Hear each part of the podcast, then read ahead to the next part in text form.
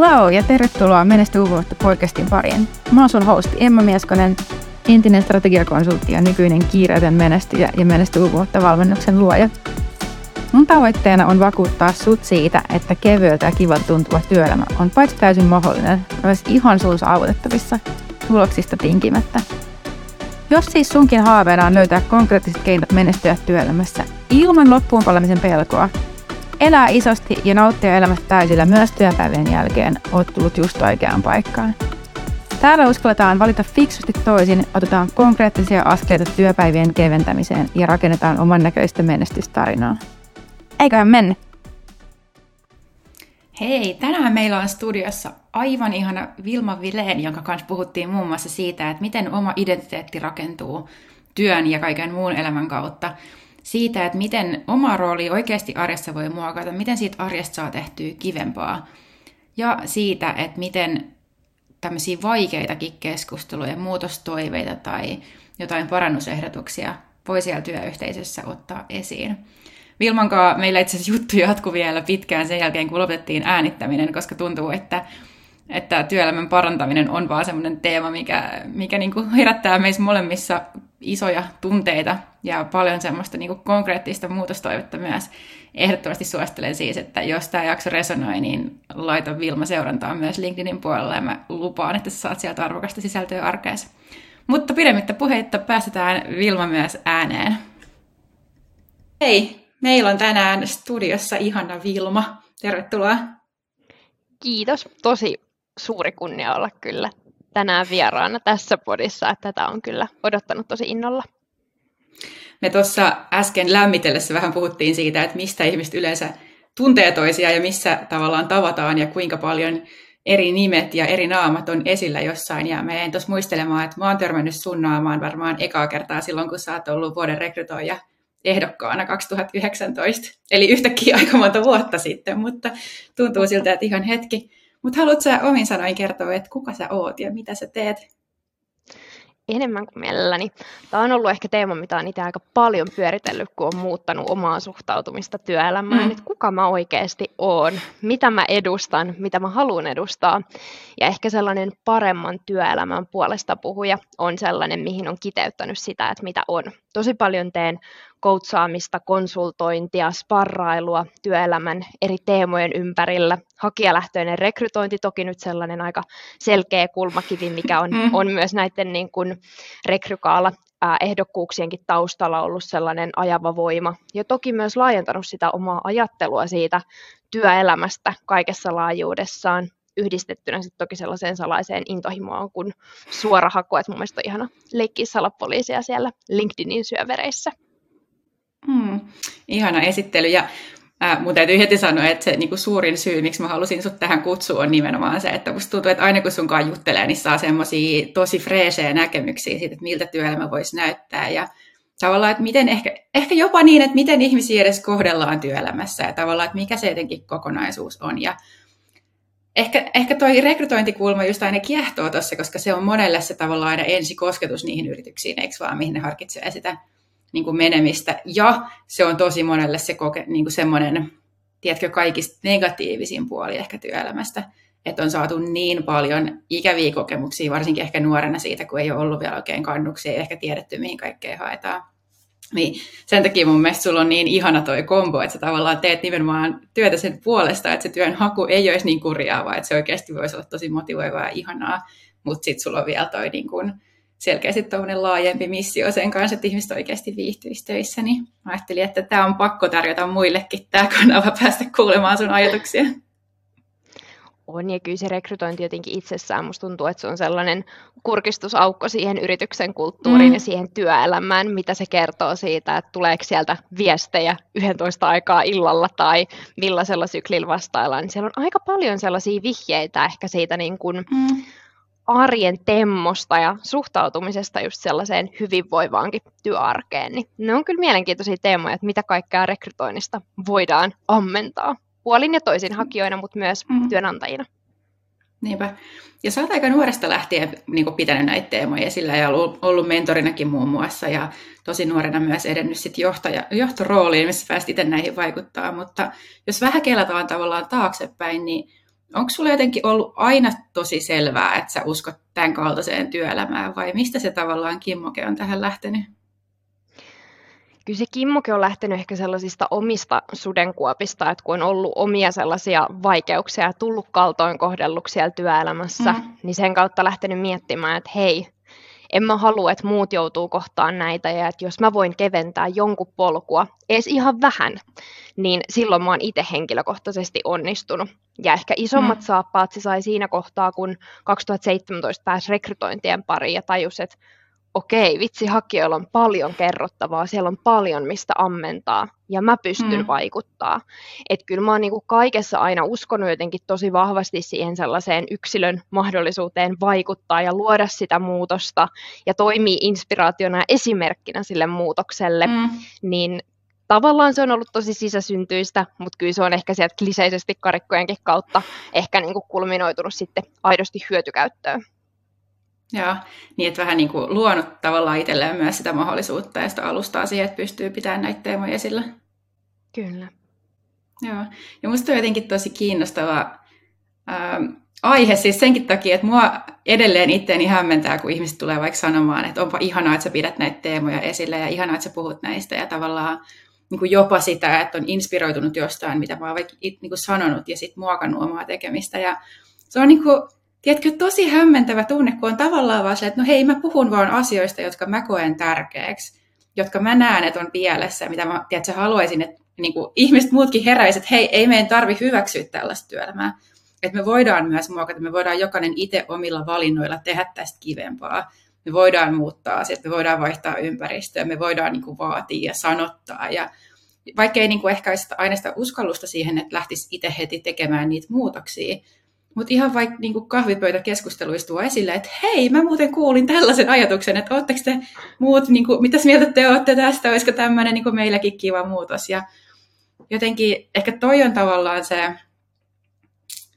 en mä tiedä, jotenkin semmoinen, että on melkein semmoinen velvollisuuden tunto, että näistä täytyy puhua, koska jotenkin itse löytänyt sen, en mä edes osaa sanoa rohkeuden, vaan semmoisen ehkä niin kuin tietynlaisen pakon myös kertoo, että hei, työelämä voi näyttää ihan erilaiseltakin, että se ei tarvitse olla kurjaa ja kamalaa. On, ja kyllä jotenkin, kun se voi lähteä se kimmoke just siitä kahvipöytäkeskustelusta, ja sitten taas toisaalta kyllä mä koen, että se nivoutuu myös siihen, että me luodaan niille tuleville sukupolville sitä työelämää. Että jotenkin mm. vähän sellainen velvollisuuden tunne, että vähän sellaisena työelämän isosiskona tai sisaruksena, että hei, mihin kuntoon mä jätän tämän kaiken, mitä mä annan niin eteenpäin.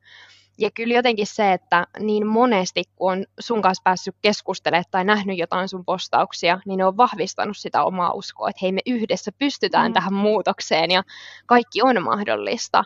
Että kyllähän se niin kun merkitys oikeasti on niin paljon suurempi kuin mitä sitä välillä edes osaa hahmottaa, että joku postaus tai kahvipöytäkeskustelu, niin mm. se saattaa oikeasti sille yhdelle ihmiselle olla se niin kun käänteen tekevä avaus. Niinpä. Niinpä, mikä on jotenkin huolestuttavaakin, tulee semmoinen, pitää vähän miettiä, mitä sanoa. no ei, mutta siis toi on jotenkin, mikä, minkä takia tämä teema ehkä hämmentää mua itteeni niin paljon, että miten tavallaan sillä, mitä, mitä sanoo, voi olla niin suuri vaikutus, on se, että mä oon tosi tietoisesti itse jo niin kuin monen vuoden ajan rakentanut vaikka omasta somesta ja omasta ympäristöstä sellaista, joka tukee tätä ajattelua. Tiedätkö, että ei nämä niin kuin, ei nämä teemat ole sellaisia, mitkä on syntynyt jotenkin tyhjiössä tai että mä olisin itse vaan keksinyt tällaisia juttuja, vaan pikemminkin siinä kohtaa, kun, kun tuli vahvasti se tunne, että hei, työelämässä on pakko olla toinenkin tapa menestyä kuin vaan niin kuin elää siellä jaksamisen äärirajoilla. Että on pakko olla parempia tapoja elää tätä elämää kuin tämmöinen kitkuttelu. Ja alkoi itse siinä kohtaa nimenomaan etsiä niitä semmoisia inspiroivia ihmisiä ulkomailta ja Suomesta, siis ihmisiä, jotka puhuu siitä, että näinkin sä voit tehdä ja näin sä voit muokata työarkea.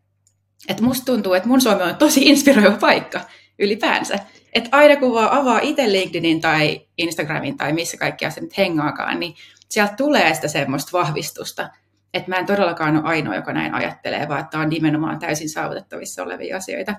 Ja siksi on tavallaan jotenkin hassua välillä kanssa itse miettiä, että missä kohtaa joku ajatus on vaikka, tiedätkö, jotenkin juurtunut itteensä, kun ei sitä enää osaa sanoa, kun se on nimenomaan pikemminkin se vyöry, että päivittäin puhuu ihmisten kanssa näistä asioista ja päivittäin altistaa itsensä siellä sosiaalisessa mediassa sille, että niille kaikille positiivisille jutuille. Niin mun mielestä se on jotenkin ollut ehkä se, mä huomaan, että se on ollut mulle itselleni tosi merkittävässä roolissa siinä, että on oppinut päästään niistä semmoisista en mä tiedä, 5 am club fantasioista, että pitäisi olla joku super aamutehokas ja joku semmoinen niin kuin, täysin erilainen ihminen kuin mitä oikeasti niin kuin sisäisesti itse on, vaan on oppinut hyväksyä sitä, että hei, tällaisena kuin mä oon, omiin vahvuuksiini nojaamalla mä pystyn tekemään työelämässä sellaista kuin se niin kuin parhaimmillaan just mulle on. Siis mä tunnistan ton ihan saman siinä, että miten on valjastanut sen somen vahvistamaan mm. niitä omia aavistuksia. Ja sitten kun se vahvistuu, niin se oikeasti ruokkii sitä mindsettiä. Sä huomaat koko ajan Jep. saavas vahvistusta. Ja kun saat vahvistusta, se varmuus kasvaa koko ajan. Ja tämä on mun mielestä vielä sellainen voimavara, mitä mun mielestä liian vähän hyödynnetään. Mm. Että ei se some ole pelkästään kuormittava elementti, vaan se voi parhaillaan auttaa sua rakentamaan Niinpä paremman, toimivamman arjen. Ja kyllähän se oikeasti se hyvinvointi ja sellainen uskomus siihen muutokseen, niin mitä enemmän sä pystyt vahvistuu siitä, että hei, joku muukin on tehnyt tämän, joku muu on selvinnyt tästä mm. polusta, mikä Kyllä. tahansa, niin ne on sellaisia niin kuin tikapuun tietyllä tavalla askelmia, että sä saat aina vähän enemmän vietyä ittees eteenpäin. Ja kyllä mä jotenkin niin kuin tosi paljon näen sitä, miten tälle on niin tarvetta, että me oikeasti mm. mietitään sitä hyvinvointia ja sitä elämää kokonaisvaltaisemmin, koska me ollaan kokonaisia Niinpä. yksilöitä, ei me olla vaan jotain työminiä tai vapaa-ajan minuuksia, vaan me ollaan se kokonaisuus. Ja kaikki, mitä meidän elämässä tapahtuu, vaikuttaa sinne vapaa-aikaan, vaikuttaa sinne töihin, ja me ollaan se siinä keskellä oleva elementti, joka voi vaikuttaa niihin kaikkiin. Mm. Niinpä. Ja nimenomaan tuon ajatusten muokkaamisen kautta. Musta oli ihana, kun sä nostit sekä sanat mindset että itsevarmuus, koska mä huomaan, että noi on kanssa ne, mihin mä palaan koko ajan. Olen paljon nyt käynyt keskusteluja mun tulevaa kirjaa varten niin kuin ihmisten kanssa, jotka on onnistunut vähentää töitä, ja sitten taas ihmisten kanssa, ketkä vasta niin kuin ehkä kipuilee sen kanssa, että haluaisi muokata sitä työarkea, haluaisi keventää työviikkoja, haluaisi jotenkin saada sen oman haltuun, mutta ei oikein tiedä ehkä, mistä lähtee liikkeelle tai kokee, että heille ei ole oikeutta siihen muutokseen. Ja musta tuntuu, että nimenomaan tuo jälkimmäinen on se kriittinen, mikä pitää pystyä jotenkin muuttaa siellä omassa ajatuksessa, koska oikeasti ne keinot, millä sä lähet muokkaa sitä arkea, millä sä lähet tavallaan tekemään työelämästä kivempaa, kyllä sä jo tiedätte. Siis tämä on ihan sama kuin, niin kuin missä tahansa muissa elämäntapamuutoksissa. Kyllä sä tiedät, että kannattaisi liikkua enemmän. Kyllä sä tiedät, että pitäisi nukkua enemmän. Sä tiedät, että pitäisi syödä, niin kuin juoda vettä niin kuin kyllähän me tiedetään nuo asiat. Me tiedetään, että kannattaisi hallita kalenteria ja että kannattaisi rajata työaikaa. Ei se ole siitä kiinni, että ihmiset tarvitsisivat niitä keinoja, vaan tarvii sen oikeutuksen ja sen itsevarmuuden siihen, että hei, mulla työntekijänä on oikeus luoda työelämästä sellaista kuin mä haluan. Sellaista, joka tukee sitä mun hyvinvointia. Eikä niin, että jotenkin se työ on ottanut semmoisen täyden ylivallan siitä elämästä ja sitten vaan miettii, että miten mä saan tämän mun muun elämän mahtuu tänne rakoihin, mitä tästä työstä jää.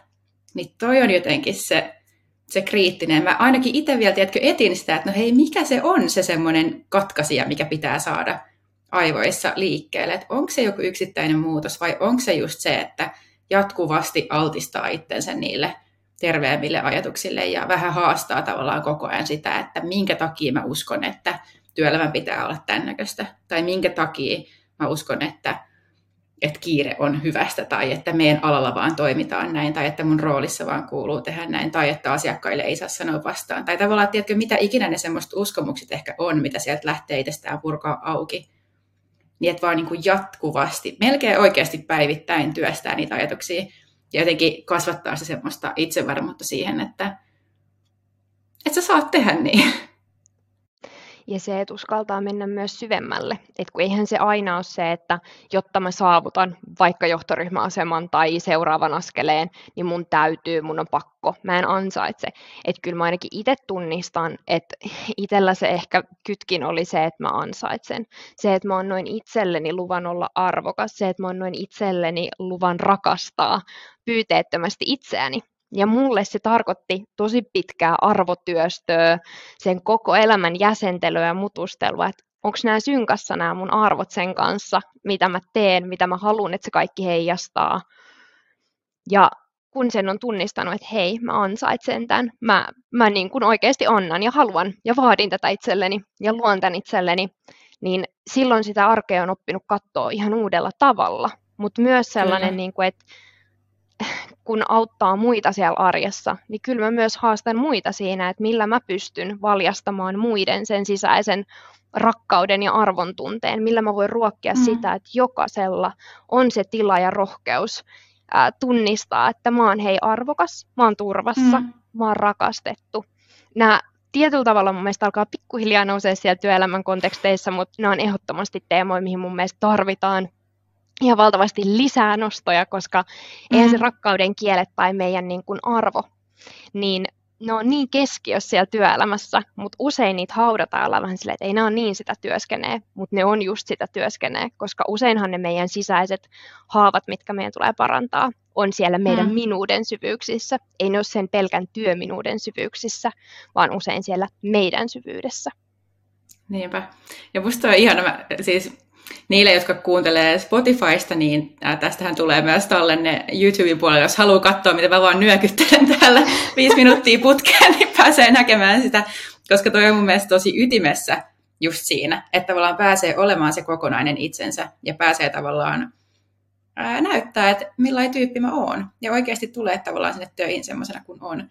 Mutta samalla mä luulen ja pelkään, että monelle tämä ajatus oli niin kuin täysin uusi ensimmäinen kerta, kun ne kuulee, että rakkauden kieliä tai ylipäänsä rakastettuna olemista tai arvostettuna olemista jotenkin voisi ottaa työelämässä annettuna tai sitä voisi toivoa tai pyytää. Mä oon todennut jo pitkä aika sitten, että jos mä joskus palaisin ää, palkkatöihin, niin mä ehdottomasti haluaisin sun alaiseksi sun tiimiin. Koska tuntuu, että sulla on, täm, sulla on niin johtajana tosi tämmöinen ää, niin kuin aidosti ihmisläheinen. Mun mielestä ihmisläheinen sanana on vähän ylikäytetty, koska tuntuu, että se nykyisin niin kuin heitetään vähän joka kontekstiin, mutta musta tuntuu, että sulla on aidosti semmoinen tapa olla ja tehdä töitä. Mutta voitko avata meille vähän, että mitä toi käytännössä tarkoittaa niin kuin johtajana ja teidän, vaikka niin kuin teidän tiimin työarjessa? Miten sä tuot tätä rakkauden kieltä ja arvostuksen tunnetta sinne työarkeen? Ehkä niin kuin askel tästä vielä kevyempänä oli ehkä sellainen motivaation kautta asioiden mm. kommunikointi ennen kuin itse pääsi itsessään syvemmälle ja tunnisti, että nämä kumpuaa vähän syvemmältä. Mutta motivaatio tai rakkauden kieli, mikä tahansa se termi on, missä lähdetään liikenteeseen, niin se kartotustyö, että kun me ollaan mm. tässä yhdessä, vaikka me nyt linjoilla, niin se, että me syvennytään yhdessä siihen, että hei, mikä Emma sun se niin kun motivaattori, ajurit, kuormitustekijät, mistä sä tunnet sellaista kutkuttavaa mm. fiilistä, että hei, mut on yksilönä huomioitu.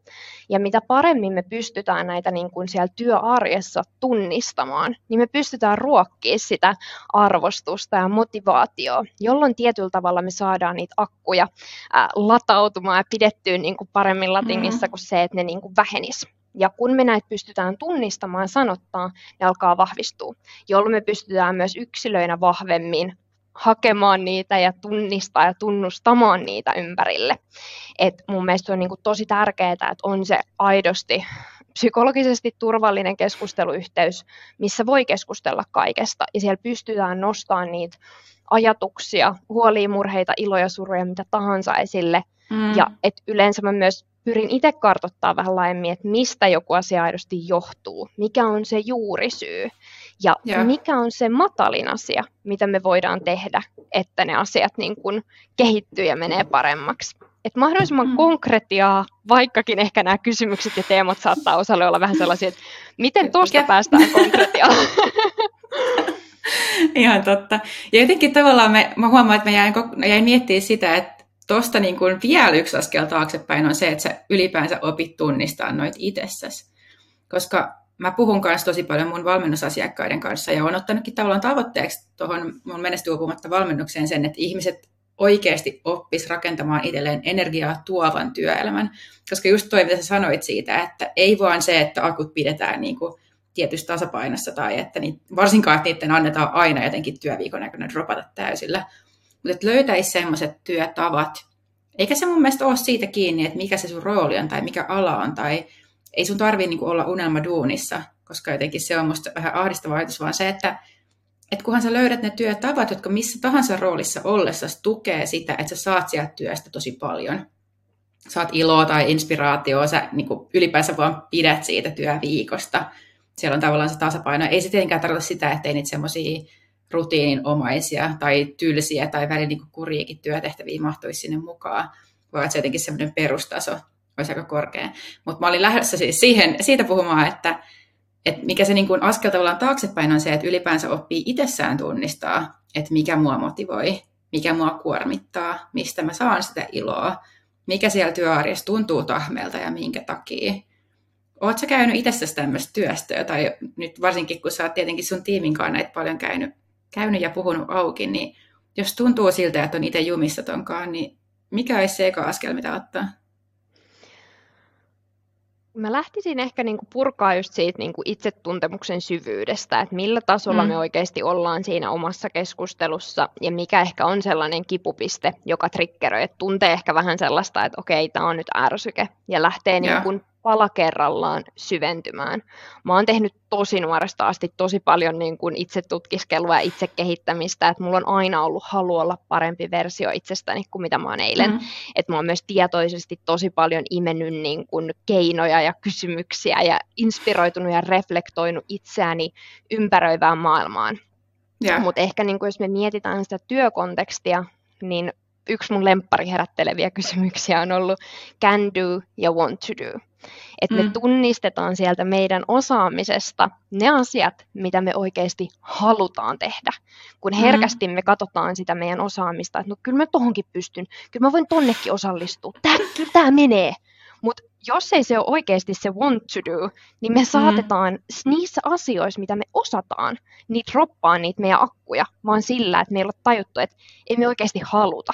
Ja totta kai siellä arjessa on asioita, että ei me voida kaikesta vaan niin kuin karkkikaupan lailla valita, että me otetaan vaan ne meidän lempikarkit. Mutta idea on mm. se, että se sun karkkipussi olisi enemmän niitä sun lempparikarkkeja kuin niitä sun inhokkeja. Että se niin kuin balanssi olisi aina siellä positiivisen puolella. Mm. Niinpä ei ole se lauantai-pussi, jossa kaikki mustat jää kaikilta syömättä. ei, mutta oikeasti toi on mun mielestä tosi, tosi nimenomaan voimakas ajatus. Ja toi ää, palautti mulle itse asiassa mieleen, muiston ehkä vuoden, puolentoista vuoden takaa. Mä olin silloin fasilitoimassa tämmöiselle uh, about, olisiko se ollut 15 hengen tiimille, tämmöisen Work Week Design-työpajan, jossa siis tavoitteena oli, he oli saanut kaksi ulkoista resurssia apuun, niin meidän tavoite oli käytännössä se, että tunnistetaan, mitkä työtehtävät kannattaa siirtää näille uusille ulkoisille resursseille, jotta niin kuin heidät saadaan parhaaseen maaseen käyttöön ja että kaikkien tavallaan roolit pääsee kehittyä siihen suuntaan, mihin he toivoo. Eli tietyllä tapaa niin kuin parannetaan samaan aikaan sekä sen tiimin tuottavuutta että tyytyväisyyttä. Ja me lähdettiin purkaa sitä nimenomaan siitä auki, että mitä siihen tiimin työrooleihin tällä hetkellä kuuluu, mitä kohti he haluaisivat mennä, eli mitä he haluaisivat siihen rooliinsa lisää, ja mistä he olisivat jo valmiit luopumaan, että tavallaan mistä niin kuin pyrkii eroon, jos pystyy.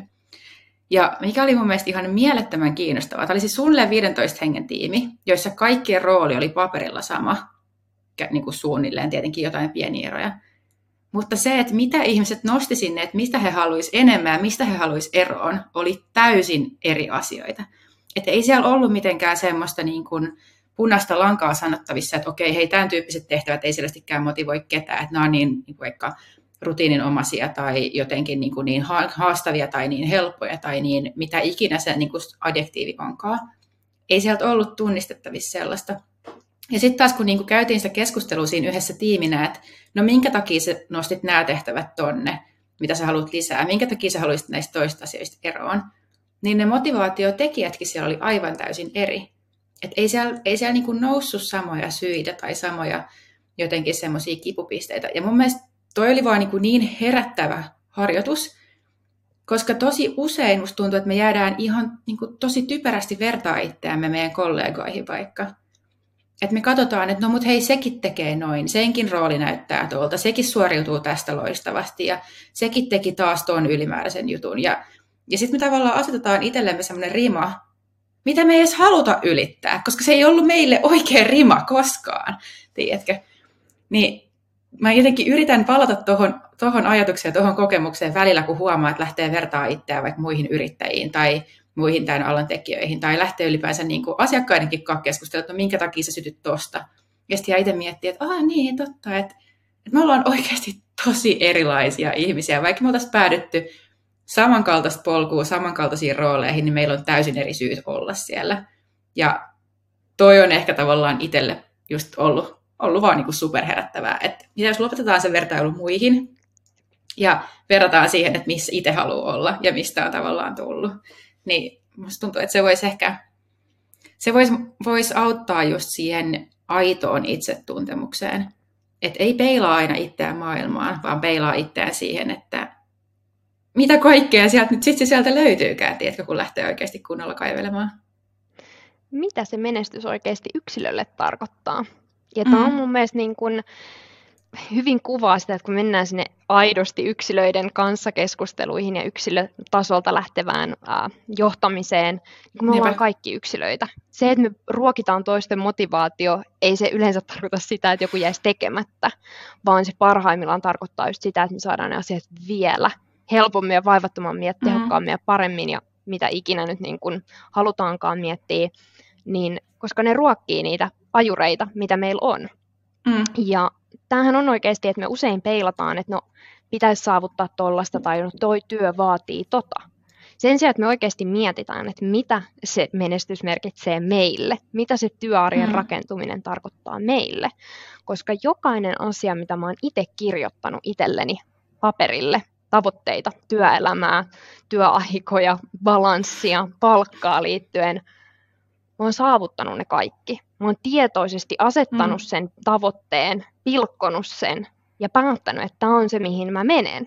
Ei se ole mm. ollut sellainen, että no onko tämä mahdollinen tai miten tällainen, vaan mä oon lähtenyt siitä lähtökohdasta, että tämä on mahdollista, minä pystyn mm. luomaan. Ja tätä mä ehkä niin kuin toivoisin, että me vahvemmin nostettaisiin esille sitä yksilön mahdollisuutta oikeasti vaikuttaa, koska eihän se aina tarkoita sitä, että me saadaan ulkoa joku täysin uusi rooli. Mehän voidaan jo siellä meidän roolin sisällä muuttaa mm. sitä meidän omaa ajattelua, koska siihen mm. ei voi kukaan tulla sanomaan, että hei, et sä voi ajatella motivoituneemmin tai et sä nyt voi haluta onnellisempaa ajattelua tai ruokkia sitä oikealla somesisällöllä ei kukaan tule kieltää onnellisempaa ajattelua. Niinpä. Olla silleen, että hei sori, että sä voit tehdä.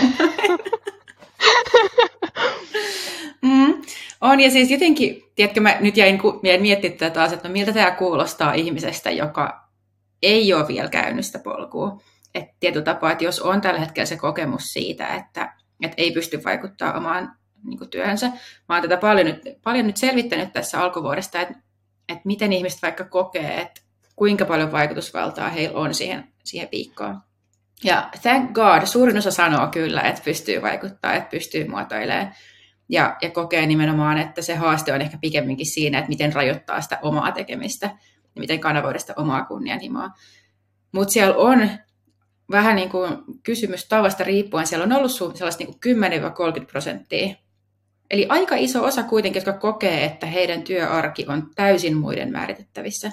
Mm-hmm. Että se, että miten heidän työviikko rakentuu, niin on niin kuin kiinni varmaan kuun liikkeistäkin sit, niin kuin tavallaan. Että et on vaan niin semmoinen olo, että mä en, että mä en niin kuin tiedä, mistä lähtee liikkeelle, tiedä, mistä lähtee purkaa tätä. Ja jos on tuollaisessa tilanteessa, niin se voi tuntua vähän niin kuin märältä rätiltä kasvoille kanssa. no hei, muuta vaan sun ajattelutapaa. Että lähde vaan niin kuin miettiä uudella tavalla. Niin on, onko sinulla tullut tuollaisia esimerkkejä vastaan työelämässä, tai mitä se niin kuin, onko sinulla antaa jotain vinkkejä tuohon, että miten sitä sitten lähtee niin tuollaisessa tilanteessa? Mikä se ihan ensimmäinen juttu on?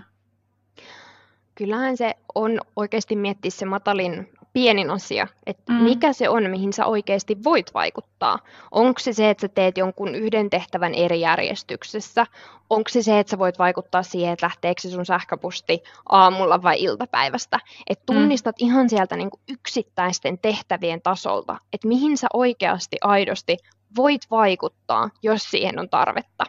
Ja lähtee rakentaa sitä omaa ymmärrystä sieltä, että mitkä on niitä, mitkä on omissa käsissä. Ja kun mm. tunnistaa, että joku ei oikeasti ole, niin onko se sellainen asia, mitä ehkä muuttamalla voitaisiin saada koko siihen toimintaan inhimillisempää, mm. niin kuin parempaa työarkea, joka poistaisi ehkä kuormitusta. Koska usein ne asiat, mitkä meitä kuormittaa, niin sieltä saattaa löytyä muitakin, kenellä on se sama. Ja siihen voisikin Kyllä. olla ihan niin kuin vaikka tiimi- tai organisaatiotasolla, että hei, et itse asiassa hyvä, että tämä nousikin keskustelu, että voitaisiko me miettiä tällaista keinoa. Että kyllähän se kliseinen keskustelu tosi usein avaa niitä ovia. Ja vaikka et mm. sä pääsiskään muuttaa kaikkea, mutta usein sieltä saattaa kuitenkin löytyä joku avain, millä pystytäänkin vähän keventää sitä fiilistä, antaa jotain Kyllä. työkaluja. Ja mä tiedän, että monessa tilanteessa vielä niin kun johtaminen on lapsen kengissä, mutta onko ympärillä joku, jonka sä oot nähnyt elävän onnellisemmin samaa roolia? Onko joku taho, mistä sä uskot, että sä voisit sparrailla? Et myös se, että mistä sä saat tukea siihen sun työarkeen, niin se, että mietittäisiin mm. se laajemmin. Ei se välttämättä aina tuu sieltä organisaatiosta, se voi tulla sen ulkopuolelta. Et uskalletaan ehkä katsoa vähän uudelta kulmalta, että mikä olisi näkökulma, minkä kautta sä et ehkä vielä ole sun tilannetta kattonut. Mm. Niinpä. Ja mä haluan jotenkin nostaa taas tuon keskustelun. Puhuttiin aikaisemminkin noista kahvipöytäkeskusteluista. Ja usein kun tavallaan, mm, kun puhuu ihmisten kanssa siitä, että, että minkä takia esimerkiksi tämmöisiä ärsytystekijöitä tai kuormitustekijöitä tai muutosehdotuksia ei uskalleta nostaa työyhteisössä esille, niin se on niin perustellusti monella, se ajatus on se, että no mitä jos tätä ei niin oteta vastaan hyvin, mitä jos mut lytätään, mitä jos se reaktio on, että no ei todellakaan tehdä tuollaista, tai niin kuin parhaassa tapauksessa, tai parhaassa kuin pahimmassa tapauksessa ajatellaan, että sä oot niin kuin tosi hankala tyyppi, kun sä nostat tällaista esille. Niin tavallaan se, mikä mun oma kokemus sitten taas on ollut, kun konsulttinakin on mennyt hyvin monenkaltaisiin tilanteisiin, nähnyt tosi niin kuin tulehtuneitakin tilanteita organisaatioissa tai pääst, niin kuin päässyt ratkomaan, mutta niin kuin ollut tavallaan osana ratkomassa sellaisia ongelmia, missä kaikki on jotenkin kokenut, että joku muu täällä tekee jotain, ja että mä oon ainoa, joka toivoisi tähän muutosta. Ja sitten on vaikka just jutellut kymmenen ihmisen kanssa siitä, ja joka ikinen heistä on sanonut, että mä oon ainoa, joka toivoisi, että tämä muuttuu. Niin taas kun on nähnyt tuon perspektiivin, niin ehdottomasti haluan rohkaista ihmisiä siihen, että, että niin uskokaa, että siellä on muitakin, jotka on valmiit vastaanottaa sen. Ei se ole välttämättä aina se esihenkilö, tai joku niin kuin iso johtotyyppi, joka sun pitää ekana vakuuttaa, koska se voi olla aika semmoinen lamauttava ajatus, että no hei, nyt mun pitäisi tehdä joku muutosehdotus ja mun pitäisi niin kuin mennä tuonne perustelemaan, että minkä takia näin kannattaisi tehdä ja minkä takia tämä prosessi kannattaisi uudistaa tai mitä ikinä. Vaan se oikeasti eka juttu voi olla se, että sä siellä kahvipöydässä huikkaat, että hei, niin kuin sille sun lähimmälle niin kuin työfrendille, että hei, mä oon miettinyt tällaista, oonko mä ihan pihalla vai oot sä niin kuin nähnyt samaa tiedätkö, tuommoinen just ehkä, mitä nyt ei niinku tyypillisesti voisi suostella, että vähän alentaa itseään, mutta jos se on niinku tavallaan se helpoin tapa ottaa se, että tuo sen hyvinkin epävarmasti esiin ja antaa sille sen avoimen tilan, että, ol, niinku, että se sulla on niinku kaikki oikeus olla mukaan eri mieltä, mutta mä halusin nostaa tällaisen esiin, niin jotenkin se, että jos tavallaan uskoo ja tietää sen, että okei, täällä työyhteisössä varmaan on muita, jotka on mukaan samaa mieltä tästä, ja sitten tuo sen just matalimmalla mahdollisemmalla, helpoimmalla mahdollisemmalla tavalla esiin, niin sekin voi jo tavallaan aloittaa sen muutoksen siellä. Ei tarvitse aina olla sitä semmoista projektisuunnitelmaa tehtynä. Ei, ja kyllä mä oon itse saanut tässä lähiaikoina niin kuin todistaa useamman kerran, että kun on uskaltanut avata sen suun. Ehkä välillä mm. ollut se vaikeakin fiilis, että no, mä oon varmaan niin yksin tämän kanssa, ei kukaan näe tätä näin. Mm. Ja sitten ottaa sen, no, no mä nyt sanon tämän niin kuin ääneen, sille yhdelle kollegalle vaikka. Ja sitten tajuukin, että siis mitä? Ai siis tämä on ollut samaa kokemusta täällä niin kuin muutenkin, että en mm. mä olekaan se ainoa. Että en mä olekaan ollut yksin tai en mä ollut vääränlainen tai huono, koska useinhan me saatetaan myös lähteä rakentaa sitä ajattelua sen kautta, että no, kaikki muut on niin paljon parempia, tehokkaampia, ne on kaikki mm. muut on niin kuin handlaa tämän ongelman ja mä näytän huonolta, tyhmältä, kyvyttömältä, osaamattomalta ja sit mut leimataan ja kukaan ei tee enää mukaan työtä ja sitten mä saan pahimmillaan potkut ja en mä voi tätä asuntolainaa maksaa. Että sehän lähtee niin kuin ihan hirveälle laukalle tosi usein herkästi se meidän mm. ajattelu. Ja sitten kun me sanotaankin se ääneen, me tajutaan silleen, että ai muutkin oli mietti, ai mun, mun ideasta oli apuakin jopa. Ai niin. tämä lähtikin näin herkästi rakentuu. Niin se rohkeus myös niin kun miettiä, että onko sulla joku kollega. Sen ei tarvi olla mikään oikeasti titteli, mutta kuka on sun sellainen työkaveri? Se, se mm. kaveri, kenelle sä soitat tai laitat mailia tai mitä ikinä. Niin mitä jos sä koeponnistaisit siinä sun työkaverin kanssa, että hei, oot sä ikinä miettinyt? Tai mitä mm. mieltä sä oot tästä? Ja Niinpä. avataan niitä keskusteluja. Ja ihan vaan nimenomaan vaikka kysymyksen kautta. Et ei tarvi edes olla mitään, ei tarvi olla valmis kertoa, että mitä mieltä sä oot siitä, vaan ihan vaan aloittaa sen keskustelun sillä, että mitä mieltä sä oot tästä. Mielestäni on loistava. Mm. Mut hei, mä haluan palata tonne, sä puhuit aikaisemmin varmaan tuossa 20 minuuttia sitten siitä, että, että miten niin kun yksi askel on ollut just se tavallaan ää, se niin identiteetti, työ tai se, että niin kuin tajunnut jotenkin, että työidentiteetti ei ole ainoa asia tässä maailmassa, niin mitä, niin kuin, kerro vähän lisää, mielestäni on ihana teema.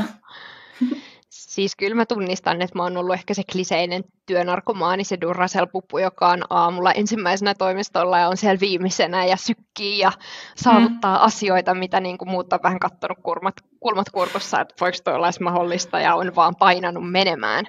Ja. Ja mikään ulkopuolinen ei ole vaikuttanut siihen, koska töissä ollaan tällaisia. Töissä tehdään näin. Mm. ja sitten jossain kohtaa, kun lähtikin niin kun huomaamaan, että on sellaista niin kuin samaa toistoa tietyissä haasteissa ja miettii, niin kuin, että ei tämä niin kuin löydy tämä ratkaisu tästä mun niin kuin, mm. työkuplasta. Ja silti hakkas päätä seinään ja hakkas päätä seinään. Ja sitten kun yhtäkkiä rupesikin niin kun löytää ympäriltä niitä aihioita siihen sellaiseen kokonaisminuuteen ja niihin mm. kysymyksiin, mm. jotka herättelikin siihen työn katsomiseen vähän syvemmin. Ja sitten rupesikin tajumaan, että okei, että ne on oikeasti minussa. Että mä olin jotenkin kahtia jakautunut, että tavallaan mä toimin ihan samalla tavalla, mutta mulla oli se työ minä ja mulla oli se vapaa-ajan minä, ja niillä oli eri niin kun, tietyt kipupisteet.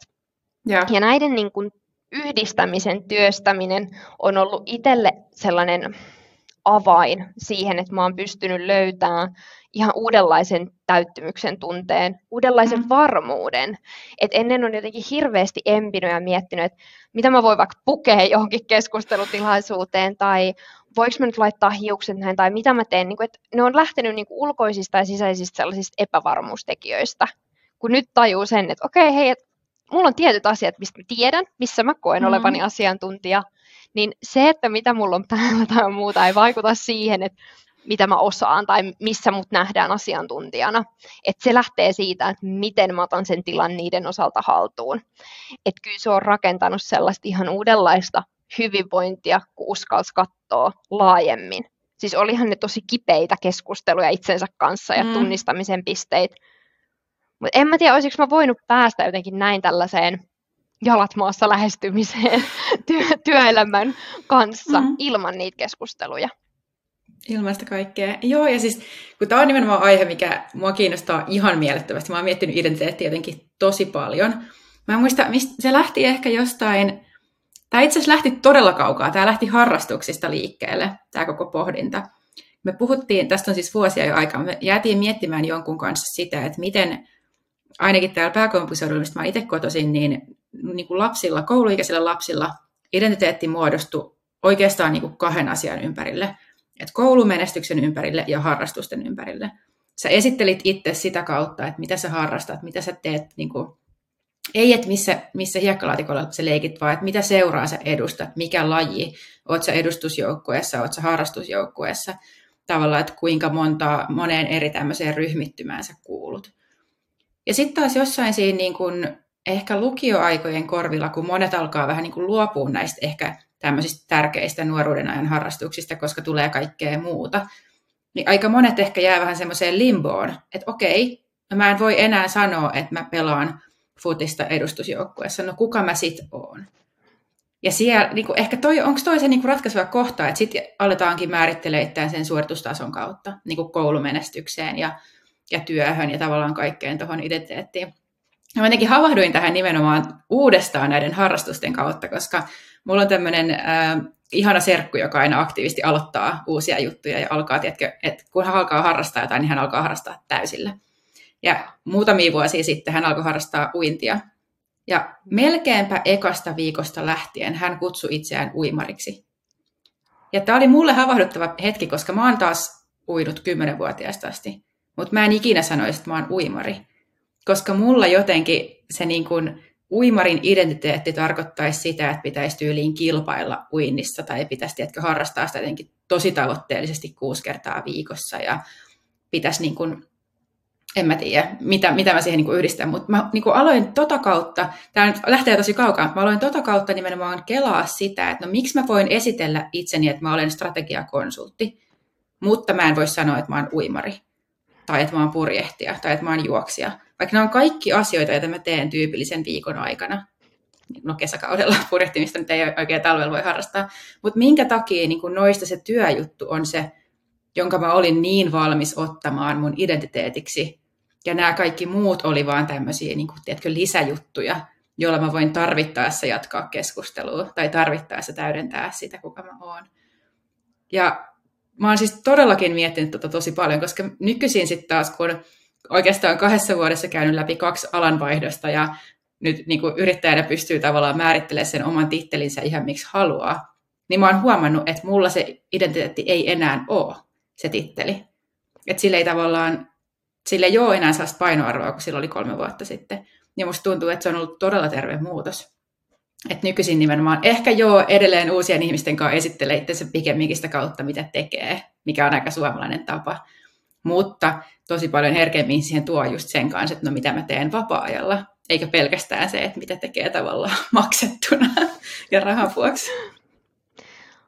Joo, ja siis itse asiassa mä pystyn palaamaan itse tuohon samanlaiseen uintikokemukseen, koska mä harrastin siis ihan niin kuin kilpatasolla uintia. Ja. ja kun sen jo terveyssyistä lopettaa, oli eka sellainen niin kuin identiteettikohtaaminen, mitä mä oon ilman mm. tätä. Ja kaiken niin kuin koulukiusaamistaustan kautta hakeutui sitten taas uralla siihen, että okei, täällä mä niin kun pystyn loistamaan, pystyn täydentämään sellaisia asioita, mitä mä en ole ennen pystynyt muualla kokea. Ja se ja. tietyllä tavalla se työ ja ura täytti sellaisen tietyn, niin kun, mm-hmm. se loi suojakuoren, mutta se täytti tietyn tyhjön. Ja kun näistä kaikista pääsikin siihen, että hei, missä se mun oikea kokonaisarvo on, niin pääs pois siitä, että okei, mä en ole se titteli, mä en ole se niin kuin palkkakehitys, mä en ole se niin kuin yleneminen, mm. mitkä pitkään oli vähän jotenkin sellaisia, että niistä koki hirveät painetta, että mun on nyt niin kuin pakko menestyä, mun on pakko saavuttaa enemmän. Ja mä rupesin haastamaan mun omaa ajattelua, miksi? Että mitä nämä antaa? Mistä nämä syntyy nämä ajatukset? Mm. Niin kuin, että kumpuuko tämä edes mun tahdosta vai kumpuuko tämä oikeasti jostain muualta? Ja kun välillä just nuo identiteetin niin kuin palaset ja ajattelun rakentumiset, niin me ollaan saatettu uskotella myös pitkään sieltä jostain ihan niin kuin lapsesta asti jotain itsellemme niin välillä se oikeasti vaatii aika pitkänkin kysymyspolun ja toiston, mm, että me päästään kyllä. oikeasti sinne juurisyyhyn, että mistä joku ajatus, joka luo sitä meidän toimintaa, oikeasti kumpuukaan. Mm, niinpä, ja mä jotenkin heti jäin miettiä, että mä huomaan, että ainakin niin kuin kiire ja kiireisenä oleminen ja se, että on aina tavoitettavissa, mutta aina vastaa kaikkiin kuulumiskysymyksiin. Että no on vähän kiirettä pitänyt, niin se oli ainakin mulle itselleni tosi pitkään jotenkin semmoinen, mä yhdistin sen ehkä vähän niin kuin tärkeänä olemiseen. Ja se varmaan tavallaan on sitä, että mehän tosi paljon mallinnetaan myös niitä ajatuksia, että mitä, miten työelämässä kuuluu käyttäytyä ja mitä on niin kuin hyvän työntekijän määritelmät, niin mehän mallinnetaan sitä niistä ihmisistä, ketä me nähdään lapsuudesta lähtien, et, jotka on työelämässä, mitä he, he siitä puhuu ja mitä he tuovat siitä esille. Ja niin kuin jopa sillä tasolla, että monellehan meistä varmaan niin kuin ihan ensimmäiset ajatukset vaikka työelämästä niin syntyy meidän omien vanhempien ja jopa meidän isovanhempien kautta. Ja sitten taas toihan tavalla, että sitten jos lähtee miettimään, että no millaista työelämää meidän omat isovanhemmat on elänyt, no aika hiton erilaista kuin tämä meidän nykypäivä, niin minkä ihmeen takia tavallaan rakentaa sitä omaa uskomusta työelämästä tuolle kaikelle historian painolle, että jos tavallaan pystyy jotenkin vähän nollaa sitä pöytää itselleen ja lähtee enemmän vähän niin kuin tyhjästä haastamaan, että okei, no hei, jostain syystä mä niin kuin uskon työelämästä tällaista, miten mä saisin tätä korjattua, miten mä saisin tätä käännettyä sellaiseen suuntaan, mikä vastaa tätä nykyistä työelämää ja sitä sun tavoitekuvaa. Niin toi olisi kanssa niin kuin, no kaikki selvästi tänään meidän ajatusta, meidän aiheet on tämmöisiä ajatusleikkejä. niin on.